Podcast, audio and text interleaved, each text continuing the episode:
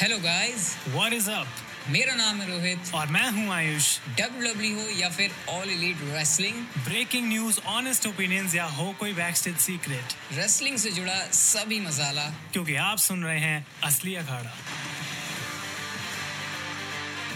Welcome है guys आपका एक बार फिर से असली अखाड़ा पॉडकास्ट के नए एपिसोड में, और ये है episode number two superstar spotlight का, जैसे इससे पहले हमने एपिसोड किया था द्यूसोस के ऊपर, जहाँ हम बिल्कुल एक सुपरस्टार के ऊपर या फिर दो सुपरस्टार के ऊपर या टैग टीम के ऊपर फोकस करते हैं। तो इस बार ये स्पेशल एडिशन है ऑन रैंडी ओटन मुझे पता है लास्ट टाइम जो वोट्स हैं वो ड्रू मैकेंटायर के लिए आए थे, लेकिन अचानक से वाइपर वापस आ चुके हैं तो इसके बाद वाला जो अगला सुपरस्टार स्पॉटलाइट का एपिसोड है, वो होगा ऑन ड्रू मैकेंटायर लेकिन गाइस मैं आपको ये भी बता देता हूँ कि सीएम पंक के ऊपर पूरा हमारा एक फुल एपिसोड आया जिसमें हमने पूरा ऊपर से नीचे तक सब कुछ डिस्कस किया। भाई, अड़तीस मिनट की डिस्कशन है तो आप लोग स्टिल उसे जाके देख सकते हो, अगर आपने नहीं देखा। नए साल पर कुछ बहुत अच्छा ट्रांजिशन आने वाला है असली अखाड़ा में तो उसके लिए भी भाई बिल्कुल चिपके रहना। आने वाला टाइम वैसे डब्ल्यू के लिए एक्साइटिंग है तो फिर कंटेंट में भी आपको वैसी मस्त मस्त चीज़ें देखने को मिलेंगे। और मैं अकेला नहीं हूँ, मेरे साथ हैं आयुष। तो आयुष के साथ आज पूरी डिस्कशन करेंगे रैंडी ओटन के बारे में, उनका सिनेरियो क्या रहने वाला है रेसल मीना के उनके मैच की भी डिस्कशन करेंगे, और बहुत कुछ ऐसा कि अगर आप रैंडी ओटन को पसंद करते हो तो आराम से बैठ जाओ चिल रिलैक्स होके,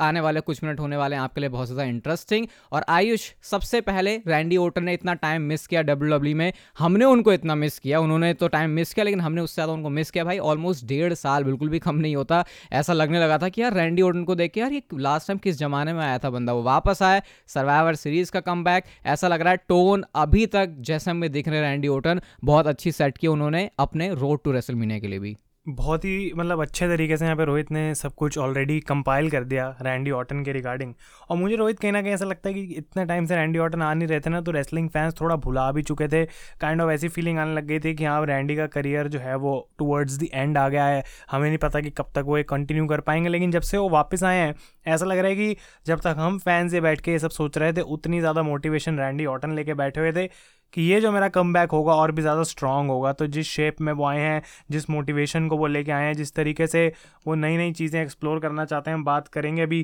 किसके साथ उनके फ्यूड्स हो सकते हैं, अभी भी कितना कुछ है जो बचा है रैंडी ऑटन के करियर में, अभी डब्ल्यू में वो कर सकते हैं, काफ़ी बड़ी अचीवमेंट्स हैं जो वो अभी अचीव कर सकते हैं। तो मैं तो पर्सनली बहुत खुश हूँ और जबकि अनाउंस डब्ल्यू ने पहले ही कर दिया था कि रैंडी आने वाले सर्वाइवर सीरीज़ में और जिस तरीके से उनका वॉर गेम्स में हमें इंट्रोडक्शन देखने को मिला लोग यूनिवर्सली लव करते हैं रैंडी ऑटन को, और आई डोंट थिंक किसी को कोई प्रॉब्लम रहनी चाहिए रैंडी ऑटन के इस रिटर्न से। और रोहित, सबसे बढ़िया ऐसा नहीं लगता कि जबकि डेढ़ साल मिस किया रैंडी ऑटन को, लेकिन कितना कम टाइम रैंडी लेते हैं वापस आके लोगों को वापस इंटरेस्ट जताने में या फिर अपने अंदर जो है इंटरेस्ट दिखाने में कि अब वापस हम एक्साइटेड हैं कि रैंडी क्या करने वाले हैं। रैंडी ओटन उन कुछ सुपरस्टार्स में आते हैं, जैसे हम सबको ही पता है कि जो बिल्कुल कंपनी के पिलर हैं। मतलब अगर डब्ल्यू डब्ल्यू का नाम लो तो दिमाग में दो चार जल्दी से जो नाम आएँगे, वो कुछ ऐसे होंगे, John Cena, Undertaker, Roman Reigns, Randy Orton, ये उस टाइप के सुपरस्टार होते हैं। तो फिर इस तरीके के सुपरस्टार के लिए वैसे भी आयुष कभी मुश्किल होता नहीं है, दोबारा से फैंस की अट्रैक्शन लेने में। इवन जब ये बुरा भी कर रहे होंगे तो भी लोग इनके बारे में बात करेंगे कि इनके इनके साथ बुरा हो रहा है। जो हमने बैड बुकिंग भी देखी है कभी ड्रू मैकेंटायर की, जो ऑब्वियसली हर किसी के करियर में हो ही जाती है कभी ना कभी, लेकिन स्टिल फैंस का प्यार उनको वैसे ही भी मिलता है, लेकिन प्यार क्या आयुष डब्ल्यू ने भी उनको दिखाया है? क्योंकि जिस तरीके से उनको वो वापस लेके आए, जो शायद फैंस को भी बहुत पसंद आया कि कह सकते हैं उनको मेन इवेंट स्पॉट मिला है, क्योंकि वॉर गेम्स का उनको मैच मिला। अभी जजमेंट डे के साथ भी पंगे ले रहे हैं ब्लड लाइन के साथ भी है तो उनका स्टेटस अभी कैसे देख के लग रहा है? क्योंकि रेसलमीना जब आएगा, तब तो ऑब्वियसली उनको पता है, हमको कहाँ जाना है, उसके बारे में हम डिस्कशन भी करेंगे। लेकिन करंट सीन देख के कैसे लग रहा है? वो मेन इवेंट वाला या मतलब वही बोलेंगे शायद?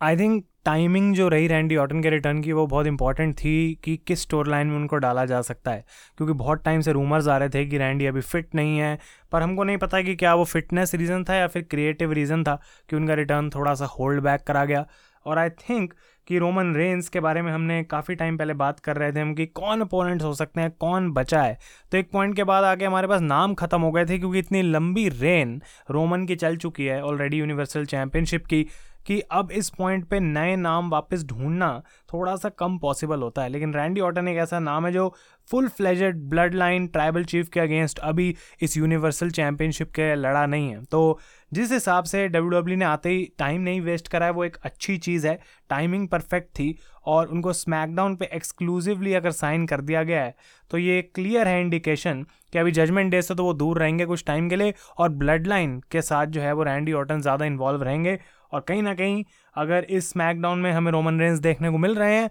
तो डब्ल्यू डब्ल्यू रोहित रॉयल रंबल के लिए जो डायरेक्शन ले रही है, वो Randy Orton versus Roman Reigns है। और ये बड़ा मनी मैच है, क्योंकि कौन नहीं चाहता देखना कि सारी ब्लड लाइन को आर के ओ पड़ रही हैं रोमन रेंज के साथ एक स्टोरी लाइन हो रही है।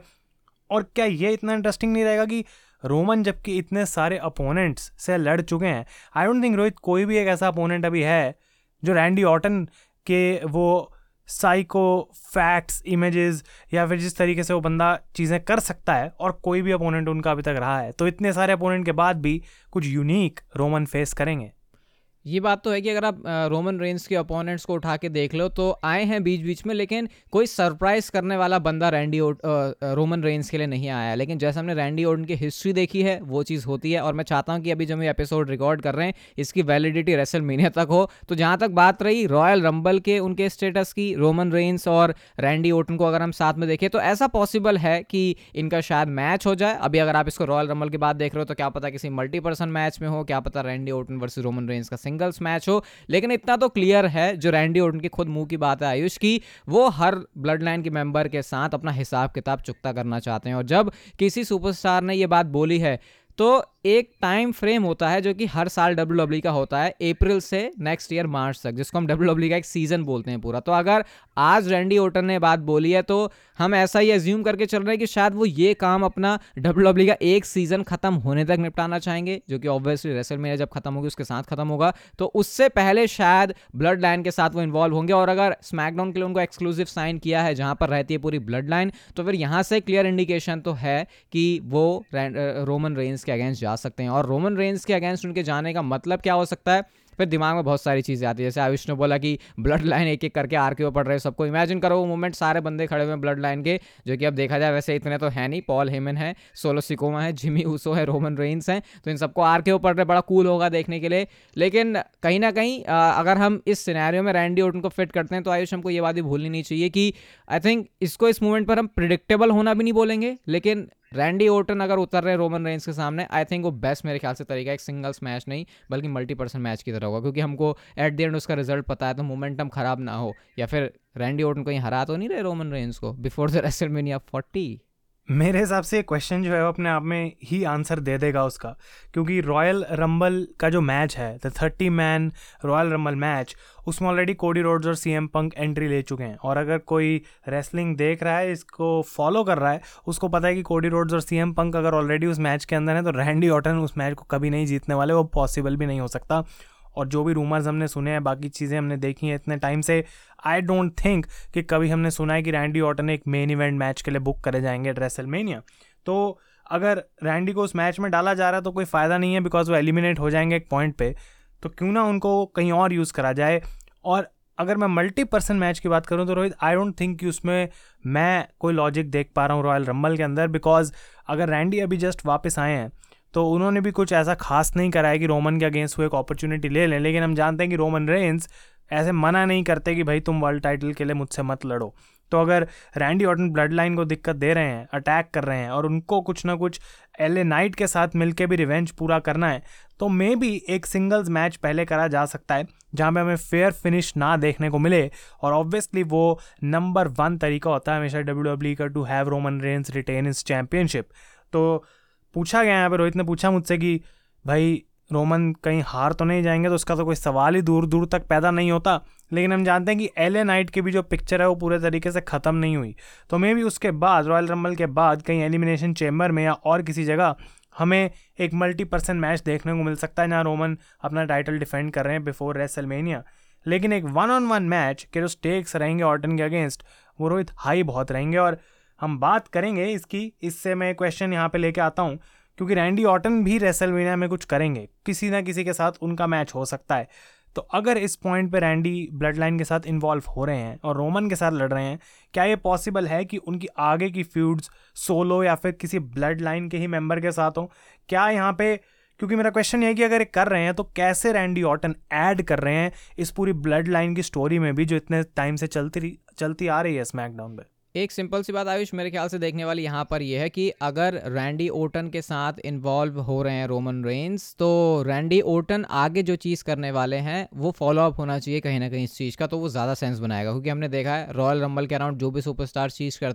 चीज़ करते हैं, अगर वो रेसलमेनिया की तरफ़ लीड करती है तो फिर वो ज़्यादा सेंस बनाता है। तो फिर यहाँ से जो एक, जो पॉसिबल नेम आ रहा है, जो आयुष अभी बोला भी तूने कि सोलो सिकोवा के साथ उनका मैच तो बहुत अच्छी चीज़ होगी वो। सबसे बढ़िया बात तो ये सोलो सिकोवा के लिए ही है कि उनको एक बड़े मूवमेंट पर मैच मिलेगा। लेकिन बहुत सारे लोग ये मैच सुन के शायद डिसअपॉइंट हो सकते हैं, क्योंकि लास्ट जो हमने सोलो सिकोवा की फ्यूड देखी थी, एक बड़े सुपरस्टार के साथ वो थे जॉन सीना और जॉन सीना का जो हाल किया था सोलो सिकोवा ने। लेकिन मामला थोड़ा सा अलग है, वो जॉन सीना हॉलीवुड वाले जॉन सीना है, ये रैंडी ओटन डब्ल्यू वाले रैंडी ओटन है तो मैच के फिनिश के बारे में बात नहीं करेंगे। लेकिन और भी पॉसिबिलिटियाँ देखा जाए तो जैसे ड्रू मैकेंटायर पॉसिबली वो नेम हो सकते हैं इवन क्या पता यूएस चैंपियनशिप के किसी मैच के अंदर वो हो। ऐसी चीज़ जो कि उनको मिड कार्ड या फिर बिना मेन इवेंट में रहे फील करवा सकती है। मुझे लग रहा है वो एक अच्छी डायरेक्शन हो सकती है। और जहाँ तक रैंडी ओटन को बोले तो वो जिस चीज़ में है, वो ऑब्वियसली वैसे ही स्पेशल फील होगी। तो मैं इसको इस तरीके से देखता हूँ। बाकी अगर मैं पिक करूँ तो आई थिंक सोलो सिकोवा वाली फ्यूड ज़्यादा सेंस बना रही है। अगर ब्लड लाइन के साथ, जैसा उन्होंने बोला कि वो एक एक से पंगे लेंगे तो फिर शायद यही होना चाहिए। मतलब अगर डब्ल्यू की प्लानिंग ये है कि इसको लॉन्ग टर्म चलाना है तो ब्लड लाइन के साथ ऑटन का जो पूरा सीन है, वो खींच खींच सकते हैं, वो बड़ा दिखा सकते हैं। लेकिन um, क्योंकि ऑब्वियसली ये सुपर सुपरस्टार स्पॉटलाइट है रैंडी ऑटन के बारे में हम बात कर रहे हैं डिटेल में जा रहे हैं तो रोहित रोमन के साथ उनका मैच होने के चांसेस तो ज़्यादा हम उसके बारे में और डिटेल में नहीं जाएँगे क्योंकि ऑफिशियल अभी नहीं है लेकिन रैंडी का रिसेंटली लोगन पॉल के साथ पॉडकास्ट आया था और उसमें उन्होंने बोला था कि अभी भी I feel better than ever मेरे को अपने करियर में बेस्ट फीलिंग अभी आ रही है और ऐसे भी लग रहा है कि जो भी चीज़ मेरे सामने है मैं उसको अकम्पलिश करना चाहता हूँ। बहुत सारी चीज़ें अभी हैं जो मैं अकम्पलिश करना चाहूँगा डब्ल्यू में। तो इससे मेरा एक क्वेश्चन आता है कि क्या वो दिन हमें देखने को मिलेगा? आने वाले कुछ टाइम में हमें भी एक दो साल बाद भी कि रैंडी ऑटन एक और वर्ल्ड टाइटल जीतेंगे, क्योंकि हम जानते हैं कि वो फोर्टीन टाइम वर्ल्ड चैंपियन है। इस टाइड विद ट्रिपल एच उसके बाद Ric Flair and John Cena number sixteen पे हैं। लोगन पॉल के पॉडकास्ट में ऑटन ने बोला था कि वो बनना चाहेंगे वो बंदा जो कि रिक फ्लेयर का सीना का रिकॉर्ड तोड़े। तो क्या डब्ल्यू डब्ल्यू इस पॉइंट पे ऑटन को उस शेप में या फिर उस लेवल पे देख रही है? क्या वो स्टेप लेंगे? और अगर वर्ल्ड टाइटल नहीं भी, क्या और टाइटल्स ऑटन जीतेंगे अब? मेरे ख्याल से और टाइटल की तरफ़ तो मैं देखूँगा नहीं। मैं सिर्फ़ वर्ल्ड टाइटल की ही उनकी आगे की सीन को डिस्कस करना चाहूँगा, क्योंकि मिड गार्ड टाइटल वो जीतते हैं तो ऑब्वियसली वो रैंडी ओटन वैसे भी करने वाले हैं, क्योंकि उनका हम आई थिंक इम्पैक्टफुल चीज़ वही होगी कि आगे वो मेन टाइटल जीते। मेन टाइटल जीतने का मतलब होता है मेन फ्यूड के अंदर इन्वॉल्व होना, जिसके बारे में एक्चुअल में सारे के सारे फैंस केयर करते ही हैं, क्योंकि कई बार होते हैं काफ़ी सारे कैजुअल फैंस जो मेन इवेंट वाली चीज़ को ही देखना पसंद करते हैं। तो जहाँ तक बात रही उनके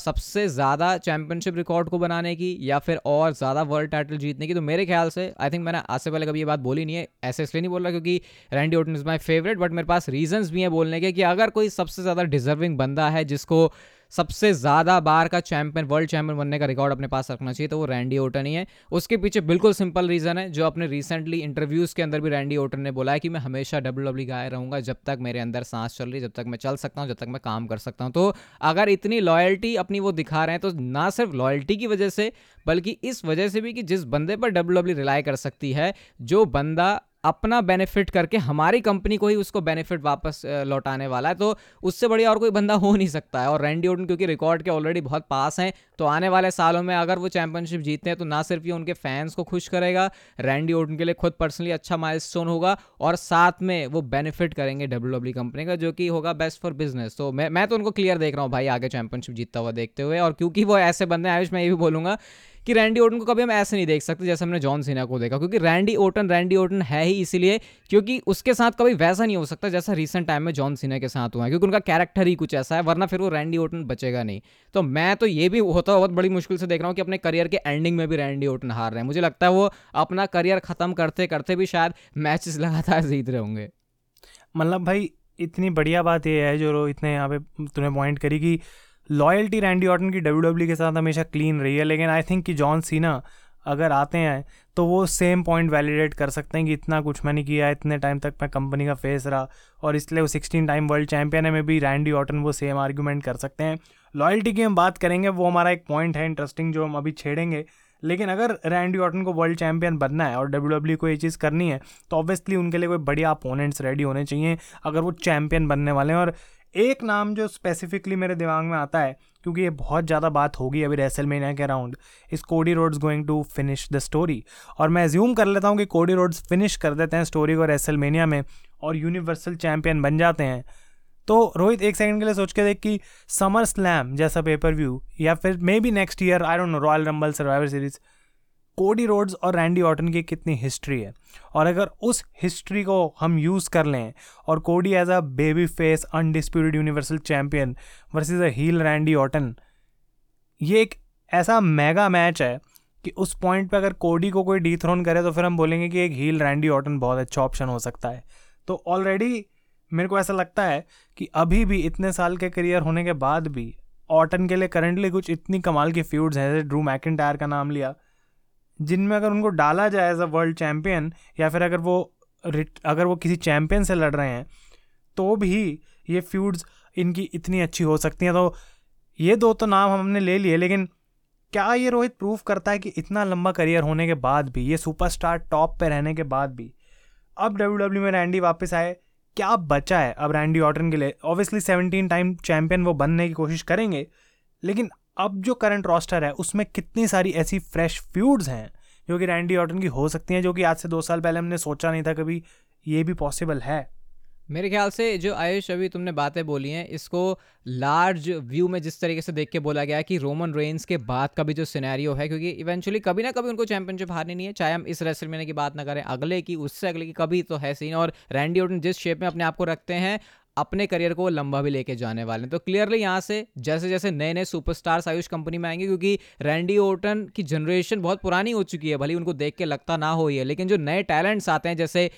एल नाइट हम उस नाम ले सकते हैं, हम सोलो सिकोवा को का वो नाम ले रहे हैं एन से सुपरस्टार उठा लो ब्रॉन ब्रेकर या करंट सीन में जैसे अभी कोडी रोड्स की बात चल रही है तो एक रैंडी ओटन पुराने सुपरस्टार होते हुए भी नए राइजिंग सुपरस्टार्स की वजह से जो फ्रेश एलिमेंट दे सकते हैं। और ये सिर्फ़ इस वजह से बात नहीं हो रही कि रैंडी ओटन अब वापस आए हैं। ये एक्चुअल में सारे पॉइंट्स को देखते हुए कि फिट हैं, अच्छे हैं, लंबे टाइम तक डब्ल्यू डब्ल्यू के साथ रहेंगे। तो एक ऐसी चीज़ दे सकते हैं रैंडी ओटन डब्ल्यू डब्ल्यू को, जो कि हो सकता है आने वाले टाइम में जो जॉन सिन ने अपनी इमेज बनाई है फेस होने की, उन्होंने अपने यंग करियर में किया, अपने करियर के एंड होते होते वो चीज़ रैंडी ओटन करें, अपनी वो ईविल इंटेंशन अपने आर के साथ। तो लॉन्ग टर्म में तो अगर इसको लार्जर स्केल पर देखें तो एक्चुअल में वो चीज़ टेबल पर रख सकते हैं रैंडी ओटन जो कि हम हम एक्सपेक्ट करते हैं किसी सुपरस्टार से डब्ल्यू डब्ल्यू एक्सपेक्ट करती है। क्योंकि इतना तो आयुष हम कह सकते हैं कि अपने गुड फ्रेंड एज की तरह तो शायद वो ऐसा कुछ काम नहीं करने वाले कि वो दूसरी कंपनी में जाए। आई डोंट नो और उस पर मैं आऊँगा, लेकिन इतने सारे अगर हमने एन के सुपरस्टार्स को भी मेंशन कर दिया, जो पॉसिबली रैंडी ऑटन के अपोनेंट्स हो सकते हैं तो इसका मतलब हमें रैंडी ऑटन की भी बहुत तारीफ़ करनी पड़ेगी कि ये बंदा भी किसी टाइप के अपोनेंट के साथ फिट हो जाता है और एक कमाल की फ्यूट दे सकता है। और ना ही सिर्फ़ वे सारे नाम, बल्कि Dominik Mysterio Damian Priest Finn Balor Kevin Owens obviously C M Punk और मतलब ख़त्म नहीं होता है रोस्टर किसी को भी अगर हम, गुंथर को अगर हम मैं देखूँ इंटरकॉन्टिनेंटल चैंपियनशिप के लड़ते हुए अगेंस्ट रैंडी ऑर्टन वो अपने आप में एक बहुत बड़ा मैच बन जाता है और ये बंदा कभी भी बेबी फेस बन सकता है, कभी भी हील बन सकता है। तो ये कमाल की बात है रोहित, हम जाएँगे उस ए डब्ल्यू e वाले गोल्डन इन फ़ेमस क्वेश्चन पे, लेकिन मैं एक पिक चाहता हूँ फाइनली क्योंकि किसी को नहीं, कोई आइडिया कि क्या रैंडी ऑटन रेसलमेनिया में करने वाले हैं। तो अगर एक नाम पिक करना हो कि कौन अपोनेंट होना चाहिए रेसल मेनिया में रैंडी ऑटन का? तो किसका नाम आएगा यहाँ पे? यार, मेरी ये सही में बड़ी अजीब सी स्टेटमेंट होगी क्योंकि ना मैं इस तरफ़ नाव में जाना चाह रहा हूँ, ना मैं उस तरफ़ जाना चाह रहा हूँ। लॉजिकली सेंस बनाते हुए ब्लड लाइन से ट्रांजिशन लेके सोलो सिकोवा का मैच रैंडी ओटन के साथ एक परफेक्ट सीन हो सकता है, जहाँ पे सोलो सिकोवा जिस तरीके के जो इन्फोर्सर जो वो अपना इतना अग्रेशन लेके आते हैं, वो रैंडी ओटन के सामने बड़ा अच्छा लगेगा। But at the same time मैं चाहता हूँ रैंडी ओटन वापस आए हैं तो उनको रेसल मीना में विन मिले। तो नो मैटर अपोनेंट कौन है, मैं पिक करूँगा रैंडी ओटन को जीतते हुए देखना है WrestleMania and Solo Sikoa के साथ फ्यूड करके भले ही सोलो सिकोवा रेसल में मैच हार जाए, लेकिन स्टिल उनको इस चीज़ से बहुत ज़्यादा फ़ायदा होगा। दूसरा नाम ड्रू मैकेंटायर भी है मेरे नज़र में, दिमाग में, लेकिन still I will go with Solo Sikoa versus Randy Orton और आई थिंक कि रोहित ने बिल्कुल अपने दिमाग में सोच लिया है कि इससे कोई फ़र्क नहीं पड़ता कि स्मैकडाउन एक्सक्लूसिव डील है तो कोई स्मैकडाउन का ही सुपरस्टार होगा। पर अगर मैं करंट स्मैकडाउन के रोस्टर को देखूँ तो आई डोंट नो कि कितने ऐसे नाम हैं जो एक रेसलमेनिया लेवल की अच्छी कमाल की फ्यूड दे सकते हैं। तो बेटर मेरे ओपिनियन में भी यही रहेगा कि अगर ब्लड लाइन के साथ एक स्टोरी है तो वो डीप रन हो सोलो का कैरेक्टर भी बहुत इंप्रूव होगा ऑटन के साथ काम करके। और मे बी वो कहीं ना कहीं रोमन रेंस वाले कोडी वाले मैच में भी जो है इम्पैक्ट डालेगा। बट ये क्वेश्चन मैंने अवॉइड रोहित करने की कोशिश करी है, पर बच तो नहीं सकता हूँ मैं। बोलना तो कुछ ना कुछ पड़ेगा। क्योंकि एज को मैंने जब देखा उनके ट्वेंटी फिफ्थ एनिवर्सरी में, जो मैच उन्होंने दिया, जिस तरीके से क्राउड ने रिएक्ट करा, और उसके कुछ टाइम बाद एज ए डब्ल्यू में चले गए। और फैंस बैकलैश हुई, पर एज को डब्ल्यू डब्ल्यू को ट्रिपल एच को कोई फ़र्क नहीं पड़ रहा। तो मेरे दिमाग में भी कहीं ना कहीं क्वेश्चन आता है कि भाई एज कितने लॉयल थे डब्ल्यू डब्ल्यू के लिए? Edge has the most total championships in W W history तो ऐसा तो नहीं था कि डब्ल्यू डब्ल्यू ने कभी एज को उस तरीके से नहीं देगा लेकिन ट्रिपल एच ने क्या बोला कि जो भी काम थे एज के डब्ल्यू डब्ल्यू में, उन्होंने ख़त्म कर दिए थे। तो क्या रैंडी ऑटन का एक पॉइंट ऐसा आएगा? क्या वो कभी शिप जंप करेंगे? आई डोंट नो क्योंकि रोहित, अगर याद हो रैंडी ऑटन ने रिसेंटली अपना कॉन्ट्रैक्ट जब रिन्यू किया था तब कितने रूमर्स आ रहे थे कि वो एक्चुअली ऑल एलिट रेसलिंग में जाने वाले हैं but at the end story ये थी कि वो लेवरेज कर रहे थे, उसका यूज़ कर रहे थे कि बस वो डब्ल्यू डब्ल्यू के साथ नई डील साइन कर सकें। तो अभी के लिए तो मैं बोलूँगा इसका आंसर है नो बिकॉज़ जो रैंडी ऑटन की प्रॉब्ली डील साइन हुई है, वो काफ़ी लंबी डील होगी, हम जानते हैं पहले भी एक दस साल का कॉन्ट्रैक्ट उन्होंने साइन किया था। तो उनका कहीं भी मन नहीं है डब्ल्यू डब्ल्यू से दूर जाने का, और आई डोंट थिंक वो अपने आप को कहीं और देख भी सकते हैं। लेकिन हम जानते हैं अगर सी एम पंक जैसा इंसान दस साल बाद वापस आ सकता है, अगर एज ए डब्ल्यू में जा सकता है, अगर ये सारी चीज़ें रेसलिंग में पॉसिबल हैं तो कुछ भी इम्पॉसिबल नहीं है। तो नेवर से never but I don't think Rohit की अभी कोई भी चांस है। मुझे नहीं लगता कि इवन तू ये बात बोलेगा कि कभी रैंडी को एटलीस्ट अगले तीन चार साल में तो हम ऑल एलिट रेसलिंग में देखें। एक सिंपल सी बात मैं बोलना चाहूँगा हमारे लिसनर्स के लिए क्योंकि आयुष ने ऐसा लग रहा है कि थोड़ा सा ड्रामेटिक बनाने की कोशिश की नेवर से नेवर ऑब्वियसली होता है लेकिन रैंडी ओटन के केस में मुझे लगता है कि उनको प्रोफेशनल रेसलिंग उनको रेसलिंग से प्यार नहीं बल्कि उनको डब्ल्यू से प्यार है। और ये चीज़ एज के बारे में पहले से फील करता था कि उनको प्रोफेशनल रेसलिंग वैसे पसंद है, उनको डब्ल्यू डब्ल्यू वाला फॉर्मेट नहीं, उनको प्रोफेशनल रेसलिंग पसंद है। हाँ डब्ल्यू डब्ल्यू के फॉर्मेट के अंदर भी प्रोफेशनल रेसलिंग उस तरीके से है, लेकिन रैंडी ओटन में कभी भी इस तरीके से नहीं देखता कि उन्होंने कभी इंडी रेसलिंग को ऐसे पसंद किया हो। वो ग्रूम ही कुछ इस तरीके से हुए हैं, क्योंकि पहली जनरेशन के सुपरस्टार नहीं है रैंडी ओटन तो मैं ऐसा सोचता हूँ, हो सकता है मैं गलत भी हूँ, लेकिन जैसा भी हमने इस पॉडकास्ट में डिस्कस किया, ऐसा लग रहा है रैंडी ओटन को देख के, क्योंकि कोई, कि कोई नया सुपरस्टार आया है, क्योंकि इतनी फ्रेश फ्यूड उनके लिए हो सकती है। बाकी मैं उम्मीद करता हूँ, आयुष और मैं आपके लिए जो एडिशन लेके आया सुपरस्टार स्पॉटलाइट का एपिसोड नंबर टू आपने रैंडी उठन का इसको बहुत एंजॉय किया होगा रैंडी उठन का नेक्स्ट एपिसोड आएगा ड्रू मैकेंटायर के ऊपर तो उसके लिए भी स्टे ट्यून्ड और बताना आप लोग, आपको क्या लगता है रैंडी ओटन बनेंगे क्या? सेवनटीन टाइम वर्ल्ड चैंपियन और जल्दी आपसे मिलेंगे असली अखाड़ा के अगले एपिसोड में, बहुत कुछ एक्साइटिंग प्लान है, तब तक के लिए goodbye and take care